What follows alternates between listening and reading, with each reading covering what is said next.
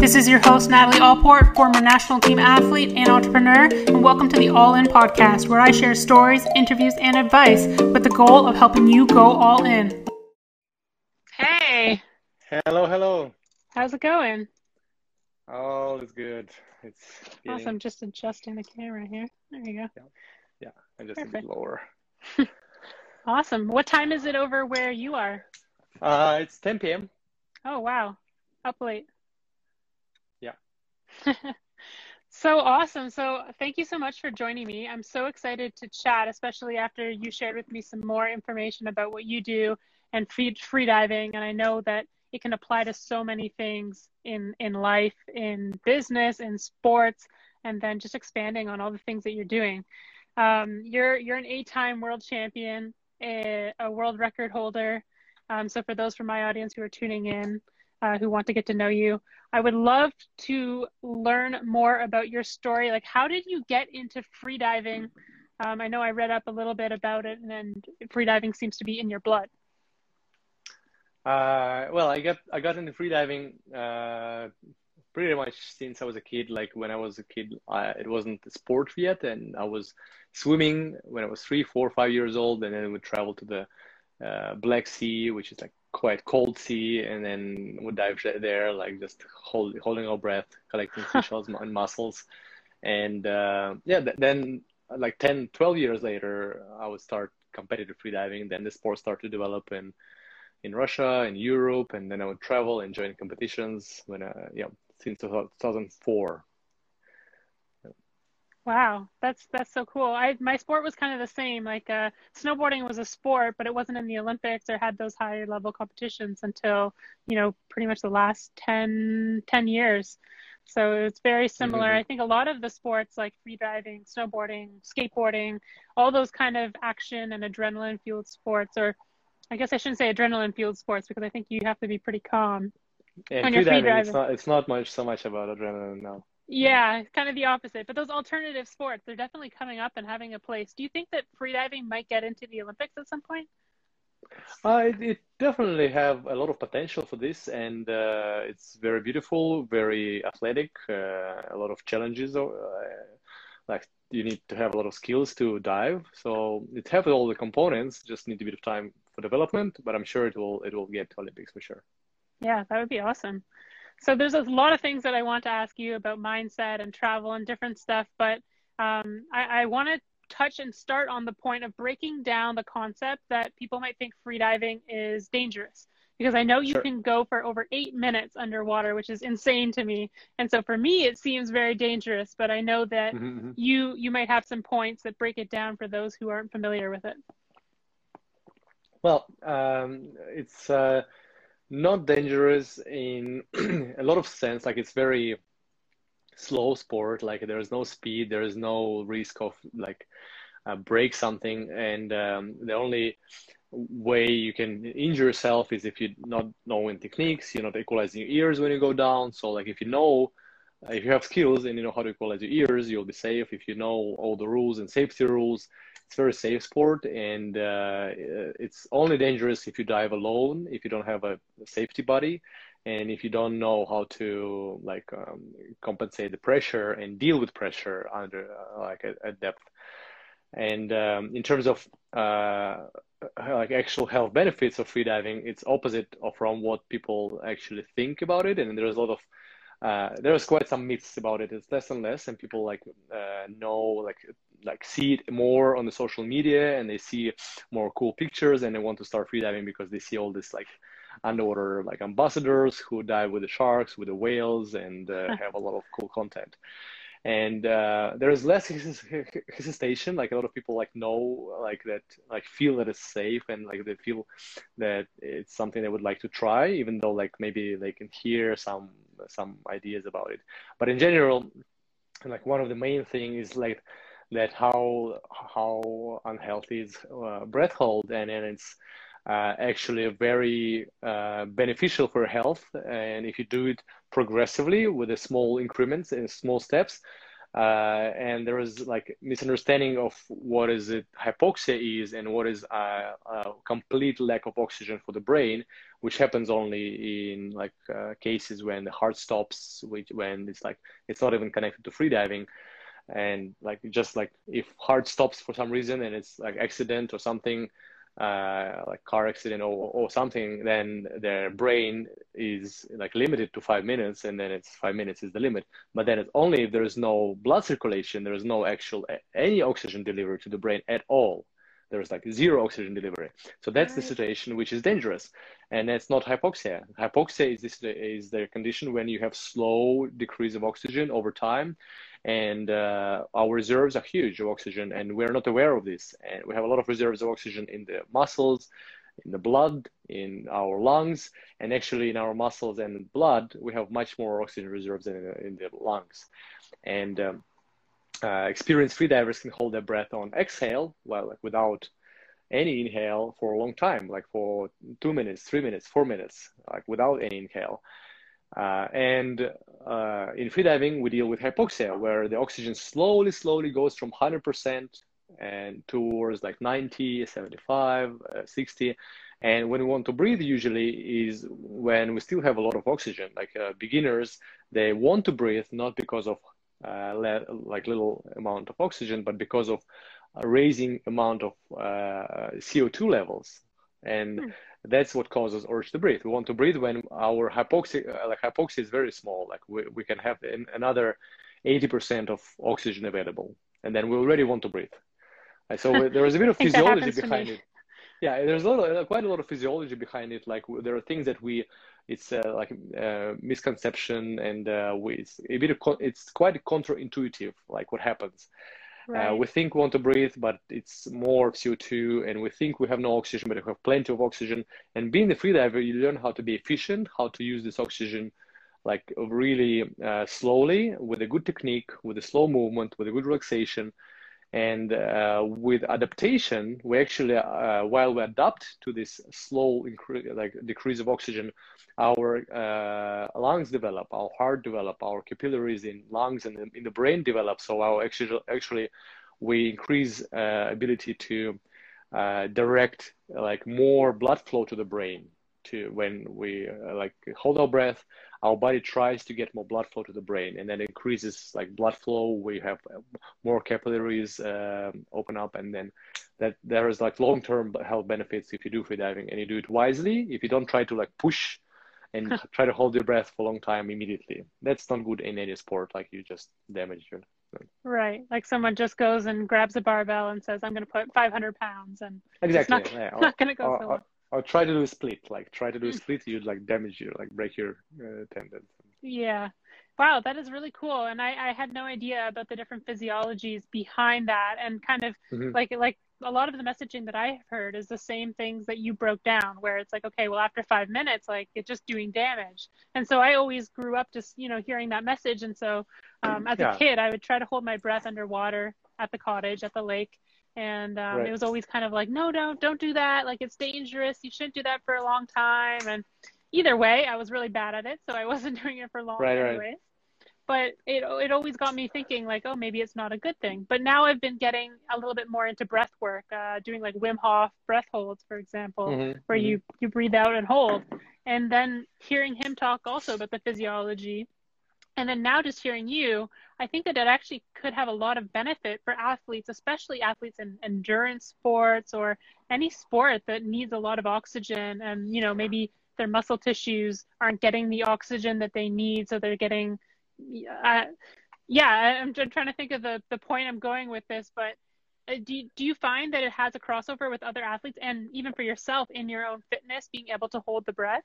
A lot. It's a lot of benefits for all sports and for like any sports where you breathe, basically. So yeah. it, it increases it increases benefits of fast recovery. Your uh, you know more about your body. You know more about urge to breathe. Why do you want to breathe? You know you you learn um, uh, even better techniques how to recover faster and um, you when you do free diving, you work on flexibility on an increased increased ability of intercostal muscles of uh, you improve mobility of the shoulder like shoulder blade area uh, shoulder blades and uh, your spine your uh, like diaphragm as well and all your breathing muscles uh, become just more elastic, and then it like basically you can inhale more, your lung volume increases. That means you can recover faster. And also when you uh, when you're out of breath, when you really like do a lot of like powerful exercises, when you inhale, you don't have so much uh, resistance. And uh, basically, if you are tight in your chest and you cannot inhale much, you inhale and you like you need to go through the resistance of your own stiff muscles. You're like you're like out of breath and you try to inhale and you cannot because you're stiff. And then if you you do a little breathing exercises, you learn uh, cueing exercises, how to like develop the mobility. Uh, then you can actually recover like with the less resistance. You're like really have bigger volume, so you can you can uh, do sports more efficiently. And there was a study, like in in a sport university in Moscow, even there was a study with a, a hockey team, and uh, they were testing like hockey team, like kids team, uh, uh the ones who were doing breathing gymnastics for free for freediving. They were uh, like progressing much better than the ones who, who didn't. So there was like a, ah. even in team sports, breath hold like exercises, they're really beneficial. And in me, even as a swimmer, I remember me being a kid and I was I was swimming a lot, and I grew up in the city with a really strong history of like uh, strong teams, swimming teams, and um, we were doing exercises, and a lot of breath holds were part of the routine uh, for me being a swimmer. Like a lot of uh, breath holds, a lot of uh, swims where you uh, have very rare inhales. You swim with a short breath hold, but you just have one inhale and you continue, one inhale and you continue and then you swim like that for like one kilometer and then you accumulate so much co2 uh, but then you have very good resistance to the high co2 levels so actually getting to hmm. know all these things about hypoxia about hypercapnia about increased mobility and increasing lung volume is really really beneficial for everything for the general life like for athletes for non-athletes. Recently we are like uh, teaching some of the gymnastics to the uh, older people 65 years plus. We have a lot of like actual free divers in, uh, in older age who enjoy free diving like being 80 years old like do breath holds of eight minutes and diving to big depths. Uh, but also people who never did free diving. Recently we were like teaching them breath holds like people smoke they would have like like mm. not healthy at all and they would do like short breathing exercises breathing gymnastic a bit of like this uh, like inhales breath hold exhale short breath hold and like this like uh, breathing cycles where you really prolong breathing cycle not being like five seconds but being like 20 seconds 25 30 seconds one cycle and going cycle after cycle like really like working working on the volume working on their co2 resistance and like on technique or breathing. And then then uh, a person would do 65 year old person would do like 16 seconds breath hold before the start of the uh, training and then one minute after like 20 minute training. And then she would say like that's first time in her life being 65 years old she feels like she actually breathe because wow. before she thinks like she was breathing only with like a third of her lungs for the whole life. So that's like uh, how powerful their breathing exercises are of freedivers because and freedivers out there like actually like there it's the more specific breathing exercises there is. And and I, I know Wim Hof uh, method I heard about it and it's attached to the it's something I don't do much. I'm not so such a big fan of cold, but it's, it's something attached to the cold temperatures and stuff like that. It's very interesting.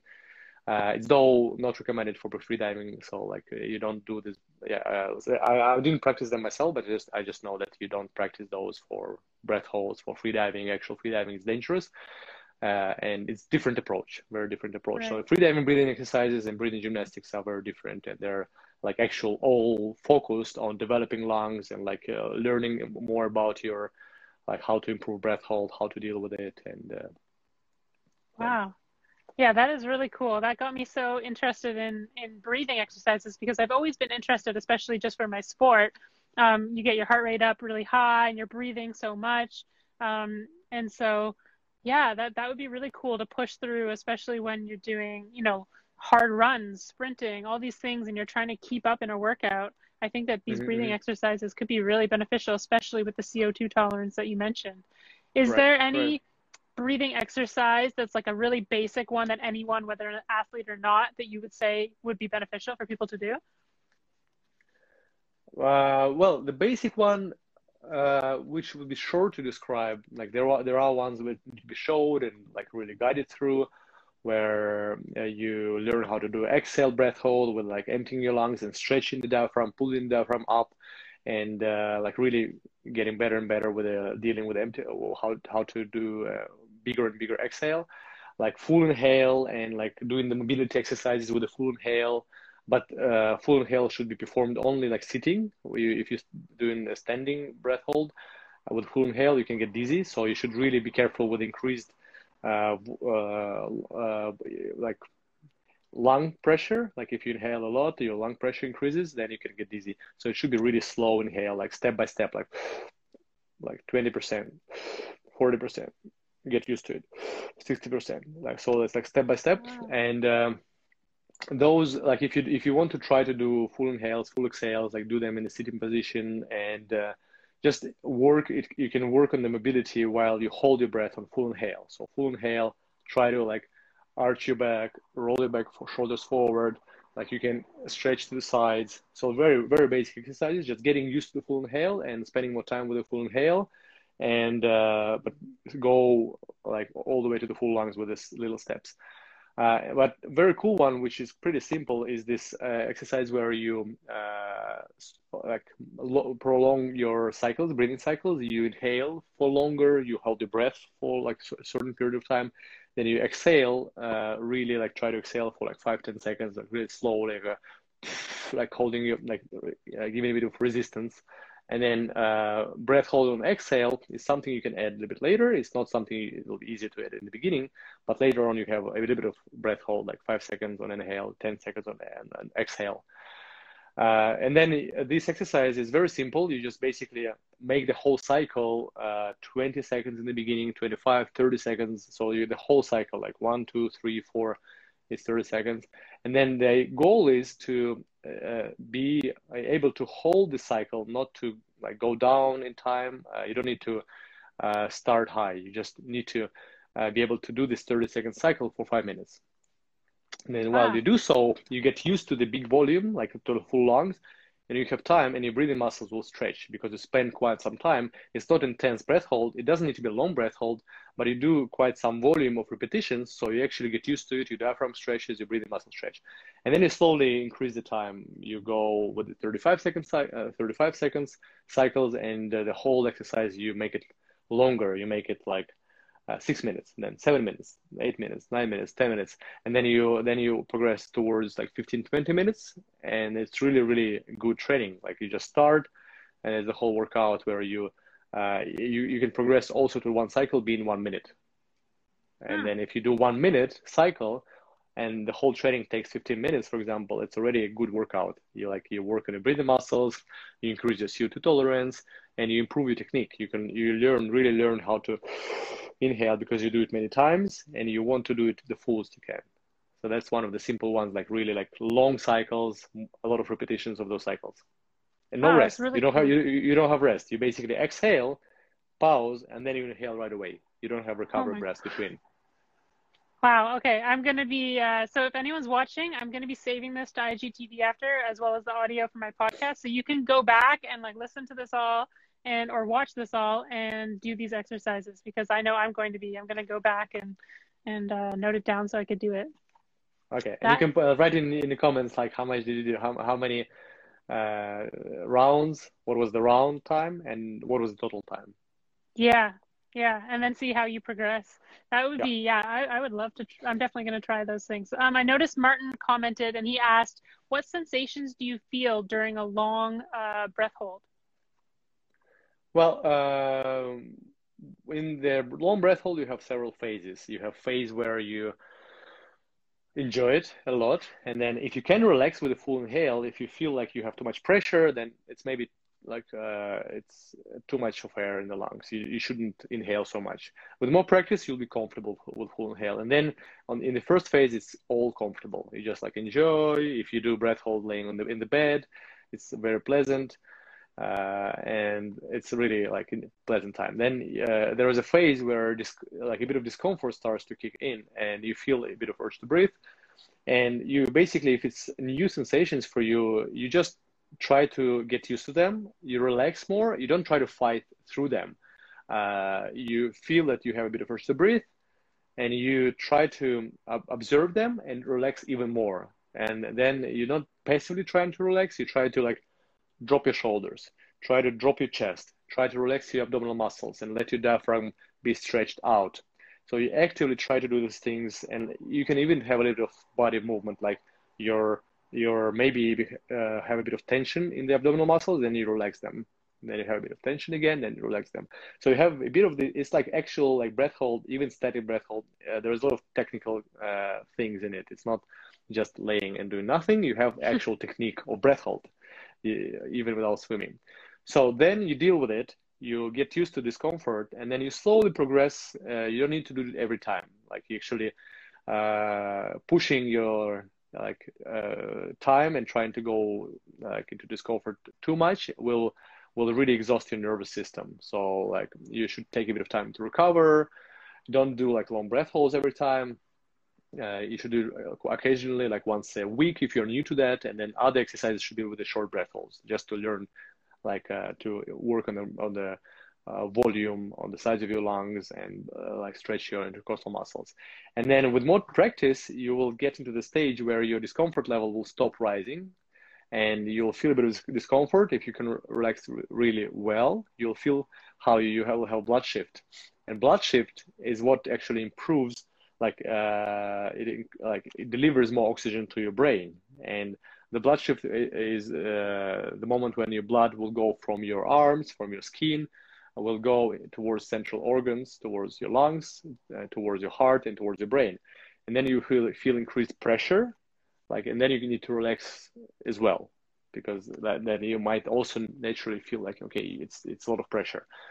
And then your discomfort level will stay the same and you can just like relax through those sensations and uh, then you uh, at some point your discomfort will start to like become stronger stronger again and you have some time before that. And uh, you just like you just get to know your body more and more. Like it's like a, it's like an adventure. You discover those sensations you learn how to relax more and that's the stages like roughly like comfort stage like transition stage and then like discomfort stage. But the one you know, that you don't perceive as very much like very like uh, this uncomfortable one. It's like a stage where you feel a bit of uh, like uh, fatigue and tiredness, but then it's like an exercises. You have, uh, if you're new to the sport, if you do push-ups or you run, you get tired, you stop, right? And you do push-ups, you, you get muscle fatigue, you stop. With more practice, you're actually tired, but you can keep going, you can continue running, etc., etc. So same in freediving. Uh, just make sure that you do it on land safely and then uh, if you do it in the water, you always have safety who controls you. So you have a body and who uh, that's one of the things in freediving. It should be really always super. You should always supervised by the body, right. safety, and then you're safe. And then, and then uh, their second stage, the stage where you feel a bit of discomfort, can be as long as a comfortable stage. So with more practice, you your comfortable stage gets like longer, and uh, with more practice, your uncomfortable stage becomes more familiar, and you can actually hold your breath uh, almost as, as long as the comfortable uh, like stage. So that's interesting. Uh-huh. And then, for example, like in the beginning, the comfortable part can be one minute, and then the uncomfortable part will be like you'll just be able to hold it for another ten seconds, twenty seconds. That's that's, that's enough to me. Uh, that, that's enough. And then the more you relax, the more your lung develop, the more flexible you are the comfortable uh, like phase will become longer like 110 120 and then the uncomfortable one will become more familiar you'll do two minutes and then you will make it like three and four and like uh, in comparison to where you can progress with the workouts and then you progress with the workouts not with the one breath holds one breath holds will not move you will not allow you to progress far you need to do repetitions like in any sport you need to do like 10 repetitions of one minute breath hold, like rest for one minute. So you actually you progress through repetitions through volume, and those repetitions should not be too hard. Like they should be, you should feel like how you really have a lot of work in them. You like relax, but they should they shouldn't be too hard. And then with those repetitions, you grow, and at some point you can have like three minute comf- of comfort and like another three minutes of, of a bit of discomfort. So it's really like uh, uh, like possible to have like three four minutes of no urge to breathe with a, a, bit of practice with a bit of flexibility so you like stay there and like for three minutes, for four minutes, you just like, okay, whatever, like you're like in the like on the bed or in the water and you like to have complete comfort you enjoy like floating there's no gravity you feel like you you're like it's it's amazing when you learn how to relax really well it's like it's it's it's very pleasant uh, yeah, I would love to get to that point because even just I try to do, uh, yeah, like the Wim Hof breathing, for example, in the morning. And so I'll hold my breath and it'll be like uh, maybe a minute and all of a sudden I get so uncomfortable that, like you said, it'll be like 10 more seconds and then that's it. And I can't go any longer. Um, and I just, yeah, mentally, I just feel like, oh my gosh, I need to breathe. But I do get that feeling where it almost feels like my fingers start to tingle and um, different things. So perhaps the, the blood flow thing that you were talking about. Now, well, I, the, oh. the, the, the, finger the fingers start to tingle before the breath, breath hold or towards the end of the breath hold. Uh, yeah, towards the end. So like I I, I exhale and then I don't breathe for about uh, I guess it's like a minute, and then all of a sudden I start to get uncomfortable. But I start feeling like my hands and my feet. It, it's kind of a cool feeling. Yeah, and it's it's the blood shift. Yeah, because if you have this before the breath hold, that means you're had hyperventilation, too much of mm. ventilation, and then you basically hyperventilation does not add oxygen to your system. That's what one of the awesome uh, uh, information that is not correct. Like uh, uh, yeah. like you with the active breathing, you have no additional benefit of breath hold. Uh, like if you breathe actively, it doesn't like all the world records in freediving or in any world records in like uh, breath hold done without hyperventilation because it's dangerous. It's improve increase the danger of a breath hold, and it doesn't add oxygen to our system. Like there is just no way we no way we can store like any significant amount of oxygen. There is a slight improvement, but not like not important. So actually, that's one of the myths as well. Like with hyperventilation, all you do is you get rid of CO2, and then you remove CO2 from your system, and that's basically it's a stress for your body where it doesn't perform as well. It doesn't like deliver oxygen as well. So if you do breathe actively, like really like all the time, you might have this tingling sensation in your body, and that means that at this moment your body uh, does not deliver oxygen to the tissues well. So it's not like additional oxygen because like we have storages. If you break down the storages of the oxygen, we have like about 10, 15% of storage of oxygen in the muscles, and that's always there. Like if you didn't just run and stuff, like if you're fresh, if you're sitting on the couch, if you're in the water, you have oxygen in the muscles. You have about like 50% of oxygen storage in the blood. And uh, if you tr- if you check it at any time with a like a little device on the finger, they're really like affordable and they're everywhere. We I always have, have yeah. you have one. There we'll, we always have like 97, 98 percent of oxygen in our blood. So we're all, we're fine with that. We don't need extra breathing to increase our blood saturation. Uh, it's it's almost full.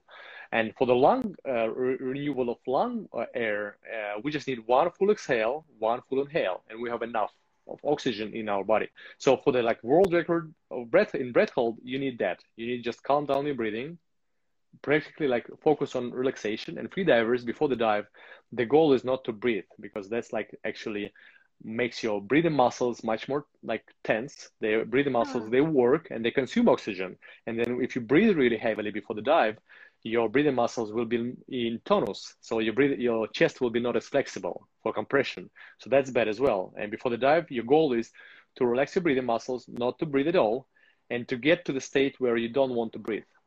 Uh, basically, you relax your breathing, you slow down your breathing so much, like really like just sigh, like one time, and then you like slow down your breathing, like and pause. And you try to feel like you don't want to breathe before the dive, and that's the best uh, state before the dive. So after this, you basically can have just one deep inhale, and you can go. If you want to have a couple more, like two or three, you can do two or three more, but then that's it. That's the limit. Otherwise, you will start to be uh, you start to hyperventilate, and that's bad because if you hyperventilate, you don't get more oxygen, as I said before, and that's like a bit a bit counterintuitive. That's something we think we'll get more oxygen, but we don't and we actually like get rid of CO2, and that's not uh, normal for our body. Like we need CO2 to function well. If there is even like disease when you have a like um, chronic hyperventilation syndrome where like people would hyperventilate a bit constantly and then it, it's really it's really bad for like organs it can cause all sorts of like diseases and it's, it's bad so we better uh, with breathing like very slowly very calmly and that's the best preparation and then if you don't have enough co2 in your system your oxygen will be stuck in your bloodstream and in your lungs. It, it, it, it, like the that's the tricky part about the physiology, which was counterintuitive completely to us. Like if we hyperventilate, if we get rid of CO2, the oxygen is not delivered to the brain well, is not delivered to the tissues well. So basically, with hyperventilation, we get hypoxic. That's the tricky part. Like with breathing heavily, after like 30 seconds of breathing heavily, we it decreases our blood, uh, our brain oxygenation by like 50% or more. So we start to get dizzy, we start to get a bit hypoxic. So that's an interesting part about hyperventilation. You hyperventilate and you get hypoxic in your brain. And that's why you get lightheaded. That's why you get all this uh, like euphoric. It's because you get actually hypoxic. So that's, that's a stress factor for, and then we don't want it before diving. It's dangerous. Uh, so um, that, that's just I wanted something to like highlight because you said about tingling in the fingers and stuff, and you don't want this before diving. It means that you hyperventilated right. and it's dangerous. And then that's the interesting part, like where you like you start to dive in the most like in the safest way. You just relax, you relax the breathing muscles, your ribcage is soft, you have enough CO2 in the system, which is better than not having enough. And then you just eh, do one deep inhale and you go. And because uh, you have enough oxygen, you just know this intellectually uh, you're you're like sure about your limits, sure about your reserves, uh, then you're calm. And then when you feel urge to breathe, you know that's because like CO2 is raising. But you should also know when your CO2 is raising, your uh, oxygen delivery is more efficient. Yeah, then it's good for the body when you have a lot of CO2. And the only thing freedivers need to learn is how to relax with this increased CO2 levels. So that's that's something we learn. We like we we learn how to deal with CO2, how to relax with CO2, and then your capillaries actually expand more. You have an increased blood circulation in the brain. So that's that's where the whole benefits of freediving is. Is like you learn how to have more CO2, you learn how to deal with it, and your uh, capillaries uh, adjust to that. So that's that's that's the story about all this ventilation stuff. Wow. Yeah. So I've learned how to do everything wrong because I think the actually the Wim Hof is is like it's that extreme breathing you're going yeah and, and that's different yeah. goal and that's different goal like that's why he he also uh, uh, warns that it's not for freediving it's not uh, right. allowed to do this and that's why in freediving it's completely different goals like very different lung development uh, techniques and when we hope it's, uh, it's it's like a stressing your body it's like like you stress it this way, you stress it another way, and then you stress it with the cold. So his methodics is different, and right. it's it's working. A lot of people love it, but it's not meant to develop your breath hold. It's not meant to be a good freediver, right? So just like something really to separate, like this one is not for breath hold, not for diving, and it's not even like and, and he says it also the same way. Yeah. So I wonder, I think for me, probably, especially for competing in uh, like in fitness and doing a lot of the workouts, probably the freediving breath hold technique will be better for me to improve my my fitness and my workout oh. performance oh, than the Wim Hof. For, for sports, definitely like uh, getting like making your lungs bigger, working on the mobility, using the breathing gymnastics from free, free diving for lung size uh, and learning how to deal with CO2 because in sports you have a lot of CO2. You work out, you have elevated levels of CO2, so you got to learn how to deal with them, how to and how to make your capillaries more flexible to deal with elevated CO2 levels. Uh, so in this case, it's more like beneficial this way. In in dealing with cold, this is where Wim is more beneficial, like in in that. And I see the one question about uh, lung packing. So Alec, uh, one a AWOL man asks about packing. So that's what I uh, like. He says that with uh, like packing your lungs to 100% feels uncomfortable, and then when it's 90%, it's much more comfortable. So that's precisely what I meant when I said that to feel comfortable with 100%, you need it takes time. It takes a bit of uh, practice, and then you you will feel comfortable. So uh, it's more beneficial to have full lungs, but if you cannot relax with full lungs, then you shouldn't, right? Right kind of like with lifting a heavy weight like you might get stronger lifting the heavier weight but if you can't do it with good form or good posture it's not actually going to make any significant improvement. Right. Very cool. So i know we talked a lot about the physiology and i think a lot of this does relate back to the mental aspect because if you've mastered these breathing gymnastics and these things then it makes it less scary when you're doing it underwater. My question for you would be do you get scared at points when say you've you've dove your deepest, you've gone as just as far as you can possibly go, and then what happens when you're like, I can't go any further, and now you have to go all the way back up? What what's that feeling like? Uh, well, so here's it's a little bit different in reality than what it seems, and that's interesting. Like a lot of uh, I get all the time the question like how how how is it at the bottom? How like and then what happens in your head when you have another 130 meters to go up? Uh, so it seems this way because like people would watch my dive 230 meters, they will record dive with the monofin, and then they will think like, okay, like this is like he tried it like to go as deep as possible, and now I need to go back but what is invisible is all the years and thousands of dives to get there. So in reality, actually, you feel very confident because, and then if you would feel uncomfortable, like not confident, uh, the dive would be very dangerous and it'll be hard to do that. Uh, so uh, you you put practice in in in the preparation uh, to the dive. You put a lot of hours of practice and um, uh, basically to get to 130 I need to do dozens of dives to 125 plus. And when and then I know my routine. I know my preparation breathing. I know my like my duck dive and uh, like the way I'm kicking the first meters, the way I'm relaxing on the free fall phase. When you relax and you free fall, after 30 meters, you don't need to do you don't need to do anything. You just like sink down without any efforts, like with a speed of one meter per, per second. And uh, and then when you turn, it's hard part you need to go up with a lot of like power because you negative negative buoyancy and but then also it's something you practice over like hundreds of dives and uh, it's familiar to you right so it's it's something just like it's people like curious about it because it seems like that's just like so hard but for professional freedivers it's something they practice time like uh, put a lot of hours into that so that's i think it's just uh, explains basically pretty much any outstanding performance you see out there. If you see some Olympic champion like or like uh, like 100 meter sprint, it's not like they just like okay, let's do 100 meters like nine seconds or less than like uh, then it's like like uh, a lot of hours every day put into practice. So same in freediving. I'm going down, I'm turning, I'm going up, and I, am confident I can do this because I did it a lot of times, and I did it like maybe like a couple of meters shallower, but I still I did it like similar distance. So you can have a, a bit of anxiety, a bit of stress because of competition, but you learn how to deal with this. Like because in freediving, you really like you gotta lower your heart rate. You cannot be like stressed, otherwise your oxygen consumption elevates. So like you learn how to control your emotions, control your heart rate, control, control your breathing.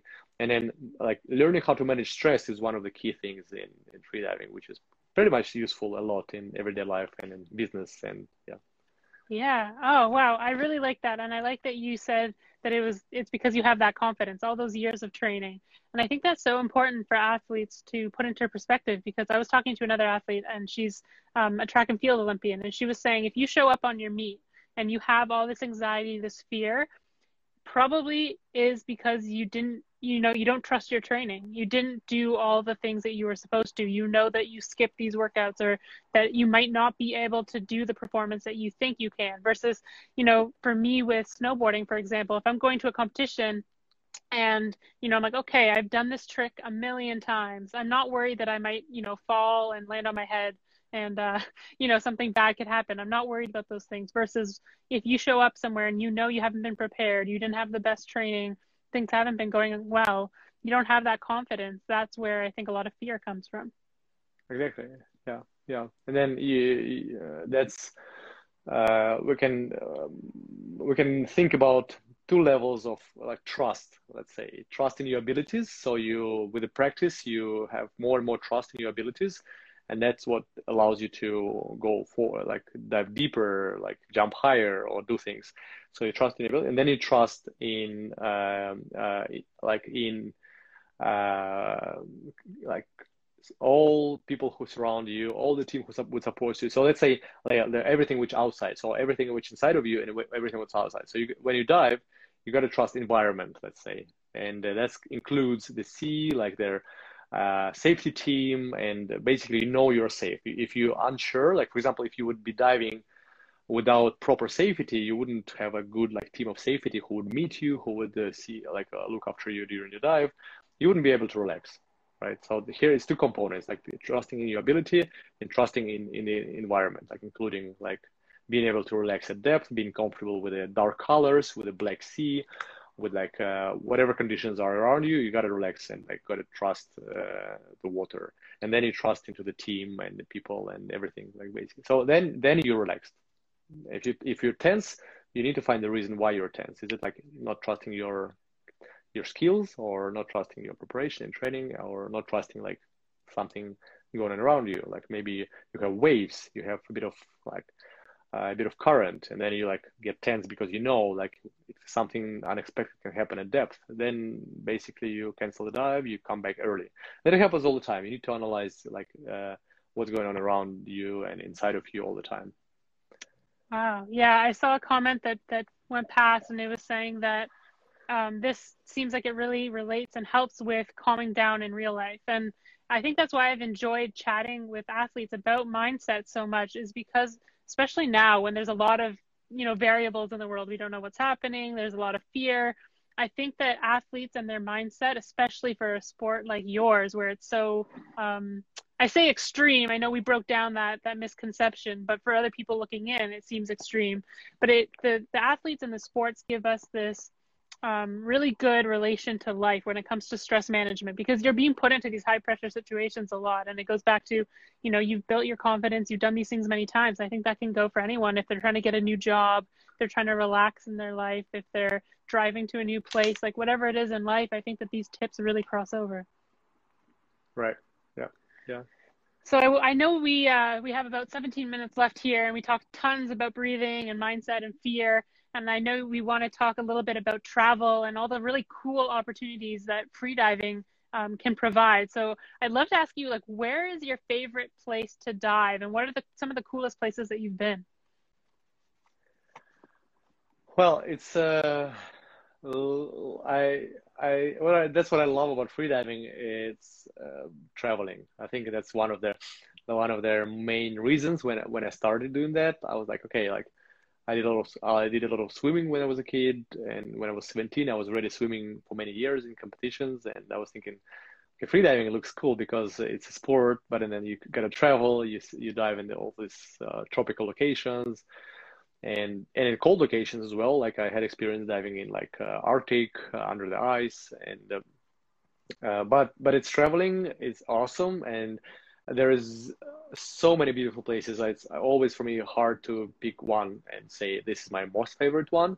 There is like all different types of diving and including cold diving. So for example, one of the most exotic uh, diving was diving with whales. Like you have all these like giant whales, 50 meter whales where you like, they just next to you.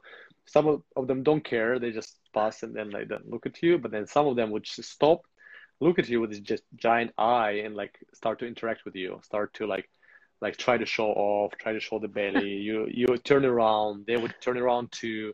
So there were like a lot of awesome uh, like interactions with whales, and uh, that would be in Tonga or like uh, one of one another exotic one, hard one in almost zero degrees Celsius water, like even less in the salt water it can be less than zero, like minus two uh, Celsius, and it was in Arctic.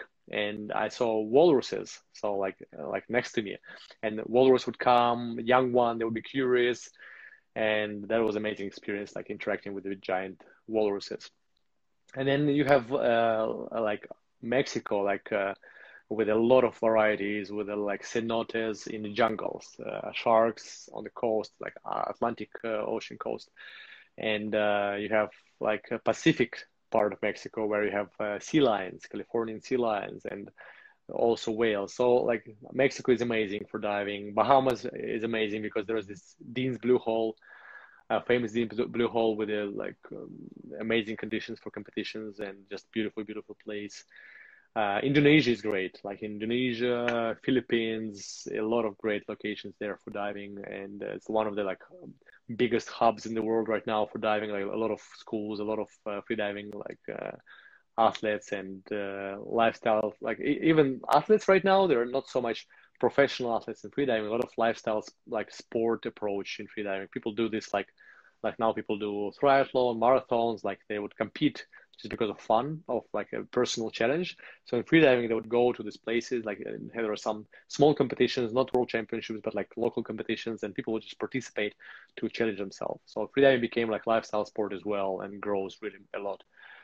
uh, yeah, Red Sea, Red Sea is great. It's really like place which is close to me, and uh, like that's where I was doing a lot of a lot of training.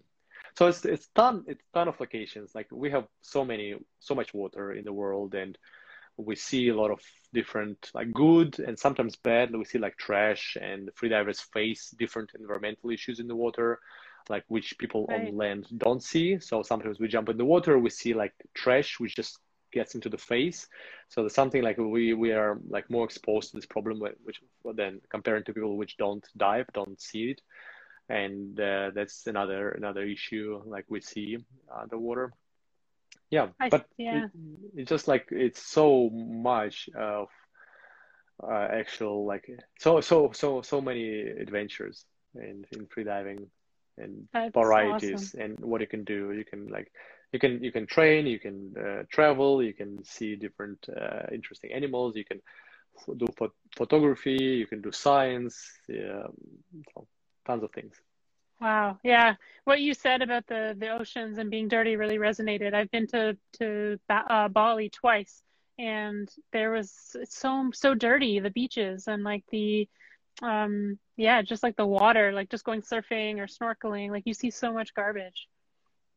Yeah. Some, not always. So sometimes it's it's it's actually like you go somewhere it's beautiful and it's clean and then it's just like then then uh, then another day you come at the same place and then it's dirty like some some some rains happen and like stuff got washed from the shore like to the beach and then in the water so it's just yeah. like it's different and it's uh, yeah, it's heartbreaking to see those things sometimes, and then sometimes it's really beautiful. So it's both, and then a lot of, uh, especially in Bali, there are some organizations that really try to solve the problem and start to solve it on uh, on their like level where the problem starts, like people from uh, villages they don't they just not used to use uh, like trash bins because oh like some time ago there was no plastic bags and then they were living for hundreds of years eating and then just dumping the trash into their like off their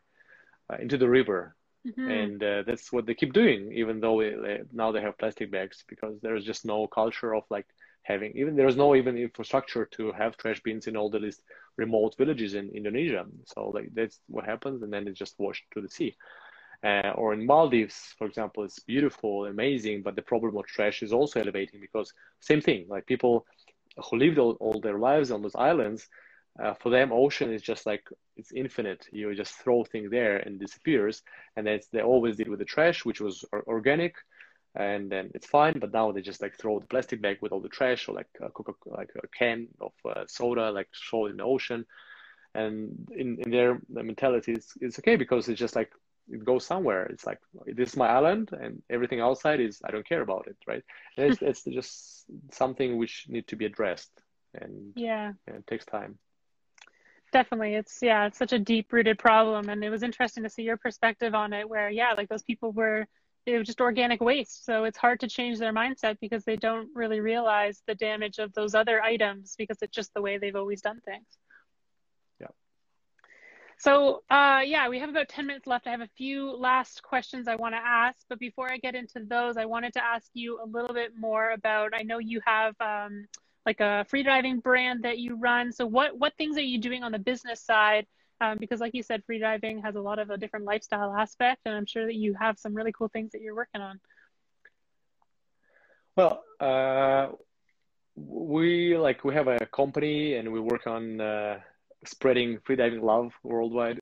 it's it's basically it's a company where we have different directions, uh, two main directions, and one is something which I started personally. It's gear uh, side of of business, and uh, it's gear which I developed for myself. And uh, like in our gear, it's Molchanov's like started back in 2010 uh, as a family brand, and now it's like international company and uh, in our gear it was set more than i was setting my world records with our gear but now it's more than 50 world records set in our gear. And it's for top athletes and as well as for recreational purposes as well.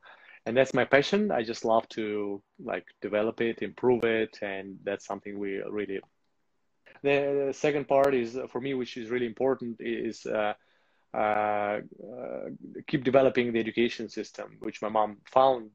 she was starting to work on education system and training system back in 2005, and it was system which really helped to raise level of freediving in Russia. And uh, like uh, I was using it to to grow as a freediving freediver. And then we basically started to really like uh, go international with it 2018 and that's the direction where we uh, like teach people freediving with our also Molchanov's education system, and uh, then we focus on growing the community, uh, we have a lot of fun aspects of being a member of community where it's like badges, it's challenges. So we have like have some breath hold challenges, and like people would get like certain score, they would get like badges and awarded like with a green, blue, red, gold badge.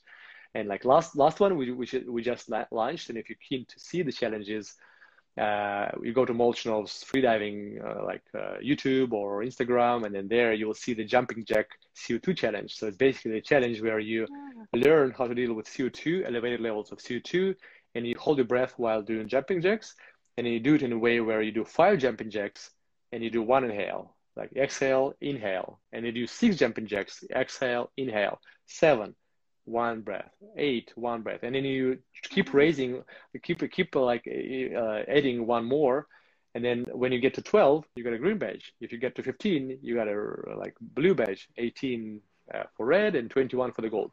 And it takes time, time, and then yeah. by the time you do you do 10, you're really like out of breath, and that's not too much of hypoxia actually. There, it's more of CO2, uh, like rate the CO2 level raise and. Uh, that's hard. Uh, but that's like teaches you how to do the things uh, efficiently like with relax- relaxation and that's like just fun challenge uh, we launch. So oh, th- that's the that's the whole direction. That's the whole direction of the business like gear community education and uh, raising level of awareness about freediving in the world. I like it because especially from you as a top athlete in the sport, that not only is it like a great business, but it helps you give back and raise the the level of the sport itself, which is so I think it's so important for sports like freediving. Um, for example, in in my previous sport of snowboarding, all those sports mm-hmm. that are still growing, they need athletes who are at the top like yourself to go and give back and keep growing the community. Yeah. Yeah, yeah that's and, awesome. And it's not just me. It's not just me. We have amazing team. Like we have a top educators in their like in freediving in our team, and we have uh, like a big team who who is actually like pushing different directions. And um, uh, yeah, and currently we like the all the core team for education is international. It's all over the world, like from United States, from Indonesia, from Australia, from Europe. It's like a very very international team. But the, the main office we're like incorporated in Singapore, and that's where like we work from. Oh, awesome. Super cool. All right, I have a couple really quick questions. I guess we have five, yeah, five minutes it says here. Um, what would you be doing if freediving didn't exist? What uh, what do you think you would be doing? Um, well, I guess I wouldn't. If it wouldn't exist, I wouldn't know about it. So one of my, uh, I wouldn't I wouldn't struggle because I wouldn't know about it. But I yeah, like fantasizing and thinking about it. I think uh, I really liked swimming when I was a kid. Then I like, really liked violin. I played uh, seven years in a musical school. Ah. I was playing in like in little kids or- orchestra, and uh, maybe I would be a mu- musician. I would. I loved computers as well. I was assembling computers when I was a kid. So my uh, education is connected to software and being an uh, IT specialist.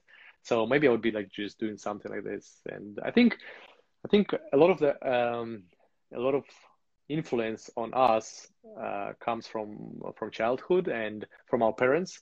So uh, me being a freediver, it's all thanks to my mother because she raised me as a swimmer. She would also send me to the musical school, and then she would start freediving first, and then she would invite me to join freediving. So that then I joined freediving, and because I had a good I had a good foundation, uh, being a swimmer, good technique, then I, I, I really improved my performance fast in sport and became a top freediver.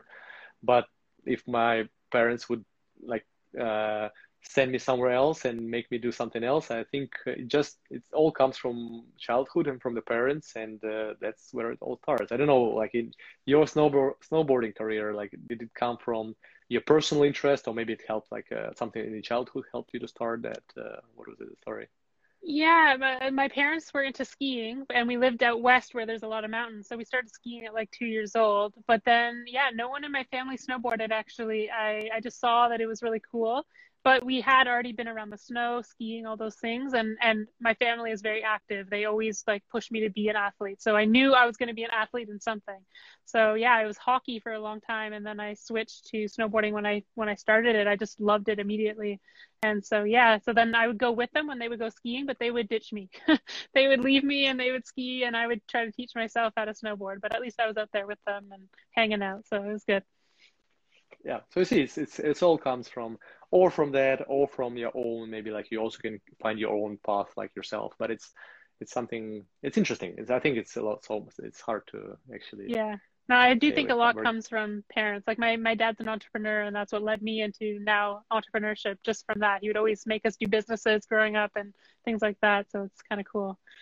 Um, okay so last question i have is if you could describe your legacy or the legacy you want to have in your life in just one word, what would the word be? Okay, legacy in one word.